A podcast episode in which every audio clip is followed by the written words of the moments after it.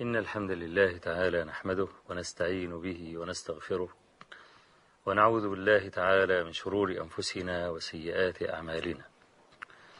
من يهد الله تعالى فلا مضل له ومن يضلل فلا هادي له. وأشهد أن لا إله إلا الله وحده لا شريك له وأشهد أن محمدا عبده ورسوله. أما بعد فإن أصدق الحديث كتاب الله تعالى وأحسن الهدي هدي محمد صلى الله عليه وآله وسلم. وشر الأمور محدثاتها وكل محدثة بدعة وكل بدعة ضلالة وكل ضلالة في النار. اللهم صل على محمد وعلى آل محمد كما صليت على إبراهيم وعلى آل إبراهيم في العالمين إنك حميد مجيد.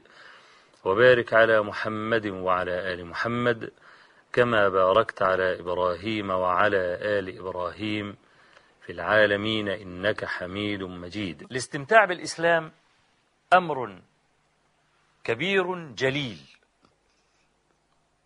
يتم في ثلاثة مراحل. المراحل الثلاثة صغتها في ثلاث كلمات. وكل كلمة من هذه الكلمات جعلت لها عنوانا اختصارا. إذا أسلمت حقا واستسلمت فإنك أول الدرجات الثلاثة فإنك ستترك ما كنت تتمتع به قبل المحبة وإن كرهت تجرعا. فإن ترقيت في المحبة بذلته رضا وتطوعا. فإن ترقيت في المحبة بذلته ذلا وتضرعا. ثلاث كلمات. في هناك شيء معين كنت تتمتع به قبل المحبة قبل أن تحب الله ورسوله.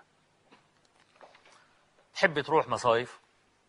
تختلط بالعراة تحب تروح سينمات تحب تروح مسارح تحب تروح تفسح في ديار الكفر ولا تستنكف من النظر إلى العاريات وإلى المناظر الشائهة. فلما أدركتك المحبة تركت هذا الذي كنت تتمتع به قبل المحبة وإن كرهت تجرعا أي تتجرع ذلك تجرعا. إن كل إنسان قضى يعني أكثر حياته في لون معين من المتع هذا اللون يترك له انطباعا وذكريات.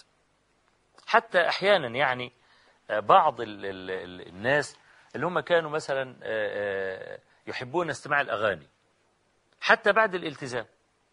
إذا مشي في الشارع كده فسمع أغنية ما كان كان كان له ذكريات. مع الأغنية دي. وكان كل ما يسمع الأغنية يتذكر بقى عشيقته أو البنت اللي كان ماشي معاها أو أو إلى آخره أو المكان الذي كان يرتاده. ربما هاجت الذكرى عليه. قد يدفعها بالإيمان بالله تبارك وتعالى لكن ربما هاجت عليه الذكرى.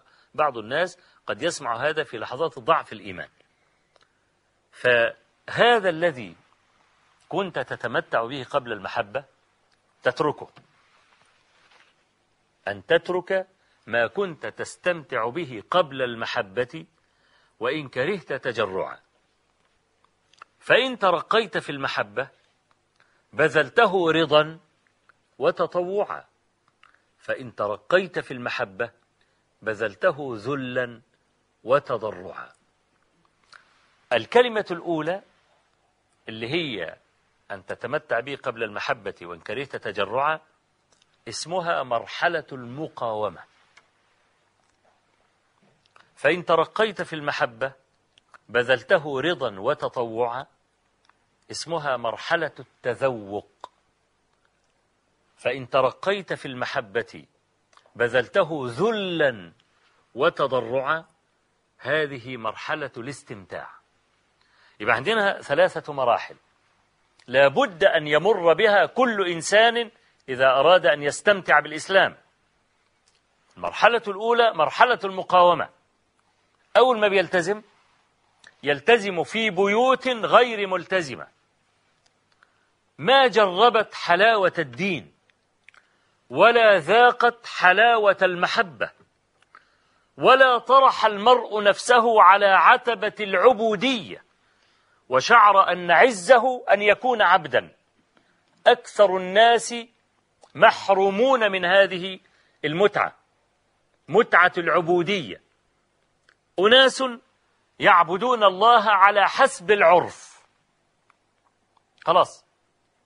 ليس هناك علماء يدلونه على ما كان عليه القرون الفاضلة. فخرج كالشجرة المزروعة على باب الدار التي ليس لها رب يرعاها. العادة انك انت لما تكون آه، بنيت بيتا جديدا تقوم تزرع لك كم شجرة كده قدام الباب. انت بتجيب الشجرة عبارة عن فرع عود طري. أي صبي كده فيه عافية يشده ويخلعه. ما بيجيبش شجرة تخلي كده وتزرعها يعني. إنما عود رفيع. طيب العود ده اللي هو ليس فيه قوة. لما تسيبه على هواه يطلع كده. مايل ما يطلعش ابدا مستقيم. أنت لما تحب تطلعه مستقيم كده بتعمل فيه إيه؟ تربطه بحبل وتشده في وتد. ده اللي أنت بتعمله. عايز تخليها مايلة كده شوية؟ تشد الحبل على على قدر ما تريد أنت. لو تركته لو تركت الشجرة هذا الفرع يعني خرج على هواه. أهو أغلب الناس خرجوا ليس لهم آباء على الحقيقة. لأن الأب اللي هو الراعي النبي صلى الله عليه وسلم كلكم راع وكلكم مسؤول عن رعيته. قيل لهذا الرب يا أيها الذين آمنوا قوا أنفسكم وأهليكم نارا وقودها الناس والحجارة. آباء ما لهمش علاقة بالمسألة. سابوا الأولاد على راحتهم. طلع الأولاد معوجين زي الشجرة اللي قدام الدار اللي ما فيش حد شدها. فلما أدركوا شيئا من الإسلام كانوا يعبدون الله على مقتضى العرف. فعندهم مخالفات كثيرة. حصل صحوة في البيوت بدأ الشباب يرجعون إلى السنة بدأوا يلتزمون وقف لهم أهلوهم. الولد كل ما يريد أن يفعل سنة أبوه واقف له قال أنت جبت ده منين؟ أه تأتوننا بدين جديد؟ الشيخ فلان والشيخ علان وأيام الشيخ مش عارف مين والكلام ده يا ابني ما عرفناش الكلام ده. جبت الكلام ده منين؟ كل ما يقول له آه، روح هات لي سجاير. يقول له ما أقدرش. السجاير حرام. آه إحنا كفره بقى. أنتوا بقى اللي ادخلوا الجنة بقى وإحنا اللي كفر. طب يا أمي يا أختي ما ينفعش تطلعي الشارع بهذا اللبس؟ ما ينفعش تكشفي شعرك؟ ما ينفعش تسافري مثلا بلا محرم؟ آه أنتوا بقى المسلمين وإحنا الكفرة بقى. كل ما يحاولوا يصححوا حاجة يوقفوا لهم. فنوع من العنت الشديد. مفيش استمتاع في مرحلة المقاومة. ليه؟ مرحلة مقاومة في ملاحاة. مقاومة في طرف مقاوم وفي طرف مقاوم. وهذه أطول المراحل وأشقها. وده أساس البنيان. إذا مرت مرحلة المقاومة بسلام وصل المرء إلى مرحلة التذوق. إذا هزم في مرحلة المقاومة لم يصل إلى التذوق. لأن التذوق هذا هو نتيجة الكدح والكفاح المتواصل. وانت خد المسألة دي عند مثلا أرباب المال من أصحاب الملايين والمليارات النهاردة. هو الجماعة اللي عندهم ملايين ومليارات دول كده طلع من بطن أمه كده أكل بملعقة ذهب كما يقال يعني؟ لا. ده راح اشتغل في الفاعل واشتغل صبي ومش عارف اشتغل إيه. ومطوحوه يمين وشمال ومش عارف إيه الكلام ده. لكنه كان مثابرا يريد شيئا يريد أن يكون غنيا. فثابر وبدأ يطلع السلم شيئا فشيئا فشيئا بغاية المشقة. فكم أهين وكم التحف السماء وافترش الغبراء وكم من ليال مرت عليه وهو جائع وهو عاري. وبعدين؟ المثابرة دي المقاومة دي وصلته إلى أنه صار من رجال الأعمال. مش من رجال الأعمال بتوع اليومين دول. يروح ياخد مثلا 100 مليون جنيه بضمان ميدان التحرير. وبعدين يعمل له مثلا مسكن فاخر أو ياخد له شقة في عمارة فاخرة ويعمل بوابين ومش عارف إيه والكلام ده وأثاث ضخم وبتاع. وخلاص بقى من راجل أعمال ويدخن البايب. ويطلع بقى رحلات لأوروبا وأمريكا بفلوس البنوك ويعمل مشروعات وهمية وفي الآخر يفلس ويطلع مدين للبنوك ويهرب بجلده. لا ما أقصدش جماعة دول. لا أقصد جماعة اللي خدوها من تحت خالص. أول ما يلاقي عنده مصانع وعنده متاجر وأصبح الوكيل الوحيد مش عارف إيه والمصنع الوحيد للبضاعة الفلانية والكلام ده يحس باستمتاع بتذوق الأول تذوق طعم الفلوس ما يبعزقش لا يمين ولا شمال وبعدين يبتدي يستمتع بقى لما يكون هو المنتج الوحيد للسلع. ده على مستوى الدنيا. لا الإيمان ده موضوع تاني خالص. فأول المراحل مرحلة المقاومة. مجتمع مخالف مجتمع يضاد السنة سواء كان على مستوى الأسر سواء كان على مستوى العمل سواء كان على مستوى الشارع. في كل مكان تلقى المخالفات. إما أن تستطيع أن تغير هتدخل في مشاكل. أو لا تستطيع أن تغير تموت كمدا من داخلك. تبقى في مواصلة من المواصلات. في أتوبيس مكيف. يقوم يشغل لك فيديو فيلم مثلا. والفيلم موسيقى وساعات يجيب لك وصلة رقص وحاجات زي كده. طب يا جماعة كده ما ينفعش. أنت ليه بتأذوني؟ يطلع لك ستين واعظ. قال هو انت هتمشي الأتوبيس على مزاجك؟ إحنا عايزين نستمتع يا أخي. طب أنا أعمل إيه أنا بقى؟ اتوبيس خط سريع ولا بتاع؟ هنزل في نص السكة أعمل إيه؟ تفضل بقى عمال تحترق في داخلك. لا أنت عارف تسد ودانك ولا أنت عارف تعمل حاجة وتسمع مكرها. جارك الذي هو جارك مشغل ديسكو ومشغل دي جي والبتاع ده والكلام ده. مش عارف يا ابني بطل يا ابني الكلام ده. مزاجي. الأفراح اللي كل يوم أفراح رقص وطبل وزمر. ومن أقبح ما استحدثوه في الأفراح يجيب لك أسماء الله الحسنى قبل الفرح. ويجيبها لك إيه على الموسيقى بقى متغنية. أسماء الله الحسنى. رب العالمين أسماؤه. يقولها القائل على أنغام الموسيقى. وبعدين تقال عشان تحصل البركة للرقاصة اللي هترقص وربنا يوفقها. وترقص حلو جدا والعيال اللي بيرقصوا ويغنوا الكلام ده حد الفاجر. قبل أن يؤذن مؤذن الفجر بعشر دقايق السوق ينفض ما تعرفش تعمل حاجة. لا تعرف تستعد الشرطة عليهم. لو رحت تستعد الشرطة يقول لك عايزين يفرحوا مزاجهم. وأنا ذاكر زمان في بعض المساجد كانوا مشغلين مكبر الصوت على محاضرة. وكان أيام امتحانات الثانوية العامة. جاء الراجل اللي كان في أمام المسجد وعمل مشكلة وبلغ الشرطة فعلا. وجت شرطة النجدة وقالت للجماعة بطلوا الميكروفونات اللي فوق. ليه؟ قال لك عشان في طلبة بيذاكروا. آه المحاضرة تقف. آه. لكن أنا النهاردة لو الأولاد في الثانوية العامة وبيذاكروا الكلام ده ما أعرفش أوقف الفرح. سيبك من قصة ثانوية عامة والكلام ده. أنا مأذي. مأذي الموسيقى محرمة حرمها الله عز وجل على لسان رسوله صلى الله عليه وسلم. مش عارف أبطل موسيقى. ممكن تعرف تغير؟ بعض المناكير وبعض المناكير ما تعرفش تغيرها. تموت كمدا بقى وانت بتسمعها مرحلة المقاومة مرحلة مرة. شاقة جدا. لا سيما إذا نشأ المرء في بيئة مخالفة. يحتمل حز الغلاصم وقطع الحلاقم ونكز الأراقم ومتون الصوارم. وما يعرفش يعمل حاجة. لكنه إذا استعان بربه وثابر وفق. يبقى صار على أرض صلبة. يطلع فوق. أول ما يقف على أرض صلبة يكون من عاقبة صبره على مراض الله سبحانه وتعالى أنه يصل إلى مرحلة التذوق. ذاق طعم الإيمان.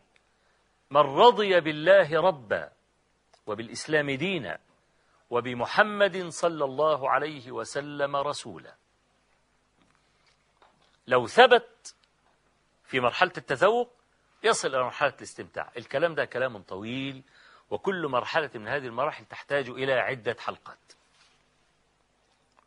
لكن الهدف الأسمى من كل هذا أن يصل المرء إلى الاستمتاع بالإسلام. خسارة. خسارة فعلا أن تموت ولم تستمتع بالإسلام. إنما بعث الله عز وجل نبيه صلى الله عليه وسلم بالهدى ودين الحق ليستمتع الناس بالهدى ودين الحق. الغاية الكبرى من وراء هذا هي الجنة. والجنة خلق عظيم. ليست فاكهة ونخلا ورمان فقط. وليست متعا حسية ولا روحية فقط. لا. الجنة سلعة غالية. كما قال صلى الله عليه وسلم في حديث أبي بن كعب الذي رواه الحاكم بإسناد حسن. قال عليه الصلاة والسلام من خاف أدلج. من خاف أدلج. ومن أدلج بلغ المنزل. الدلجة هي سير الليل. والنبي عليه الصلاة والسلام قال واستعينوا بشيء من الدلجة فإن الأرض تطوى. الكلام ده كلام حسي وكلام معنوي. كلام حسي يعلمه كل من سافر بالليل. يعني لو أنت مثلا بتسافر من القاهرة مثلا إلى بلدك وهذا شيء أنا جربته. وما جربته حتى أعلم أهو صادق أم لا فأنا أعلم أنه صادق يقينا. فإن كلام الرسول صلى الله عليه وسلم لا يجرب بل ينبغي أن يؤخذ بالإيمان التصديق الكامل. لكن أحببت أن أزداد إيمانا. كنت أخرج من القاهرة إلى بلدي مثلا. بعد صلاة الفجر أخذ ساعتين. فإذا سافرت بعد منتصف الليل أخذت في ساعتين إلا ربع أو في ساعة ونصف. وماشي على نفس السرعة. وطبعا كنت أتحرى أمشي بعد الفجر مثلا عشان طريق خالي. لو عايز أمشي بسرعة معينة أصل إليها. وكنت أمشي بالليل لأزداد إيمانا. فكنت أخذ المسافة باختصار نصف ساعة أو ربع ساعة. أدي معنى إن الأرض تطوى. طيا حقيقيا. والمعنى المعنوي الذي قصده النبي صلى الله عليه وسلم من هذا الحديث إن أعمال الليل توصلك إلى منزلك وغايتك أكثر من أعمال النهار. وكان قتادة يقول قلما يقوم الليل منافق. وأنا أرى أن قتادة احترز. وإلا فلو جزم فقال لا يقوم الليل منافق لعله أصاب. مين اللي هيقوم بالليل؟ المنافق معروف أنه عايز يشوف الناس يشوفوه. مرائي بقى راح المسجد جاي من المسجد عمال يتصدق مثلا قدام الناس بتاع يلاحظ عيون الناس. لكن بالليل خالص المرأة نائمة والأولاد نائمون تجافت جنوبهم عن المضاجع قاموا فتوضأوا صفوا أقدامهم لله سبحانه وتعالى. لا يفعل هذا منافق أبدا. فيبقى عليكم بالدلجة أي في أعمال الليل. وقيل للنبي صلى الله عليه وسلم أي الصلاة أسمع؟ أي مسموعة عند الله عز وجل مقبولة عند الله متقبلة؟ قال جوف الليل الآخر. وسئل النبي صلى الله عليه وسلم عن أفضل الصلاة بعد الفريضة قال جوف الليل الآخر. اللي هو يتنزل رب العالمين تبارك وتعالى إلى سماء الدنيا نزولا يليق بجلاله. يقول هل من داع فأستجيب له؟ إلى آخر الحديث. فقول النبي صلى الله عليه وسلم ألا إن سلعة الله غالية؟ ألا إن سلعة الله الجنة؟ من خاف أدلج ومن أدلج أدلج بلغ المنزل ألا إن سلعة الله غالية؟ ألا إن سلعة الله الجنة؟ فهذه الجنة أنت لا تبلغها بعملك أبدا. لأن النبي صلى الله عليه وسلم وهو أعبد بني آدم. ولا نعلم أحدا أعبد منه مشي على الأرض بقدميه. قيل له لما قال عليه الصلاة والسلام اعلموا أنه لن يدخل أحد منكم الجنة بعمله. قال ولا أنت؟ قال ولا أنا. إلا أن يتغمدني الله برحمته. اغسل إيدك بقى. لا تعتد بعملك مطلقا. النبي عليه الصلاة والسلام يقول أنا لا أدخل الجنة بعمل. طيب. ما الذي جعل الجنة غالية؟ هكذا. الذي جعل الجنة غالية ليس هو نجاتك من النار. فقط. ولا استمتاعك بما فيها. فقط. لا. الذي جعل للجنة هذه القيمة هي رؤية الله عز وجل فيها. هو ده اللي ادالها القيمة. هو ده اللي الذي جعل النبي صلى الله عليه وسلم يقول لن يدخل أحد الجنة بعمله ولا أنا. إلا أن يتغمدني الله برحمته. عشان كده كان كان طلب الجنة هو منتهى كلام النبي صلى الله عليه وسلم. أقول قولي هذا وأستغفر الله العظيم لي ولكم وصلى الله وسلم وبارك على نبينا محمد والحمد لله رب العالمين.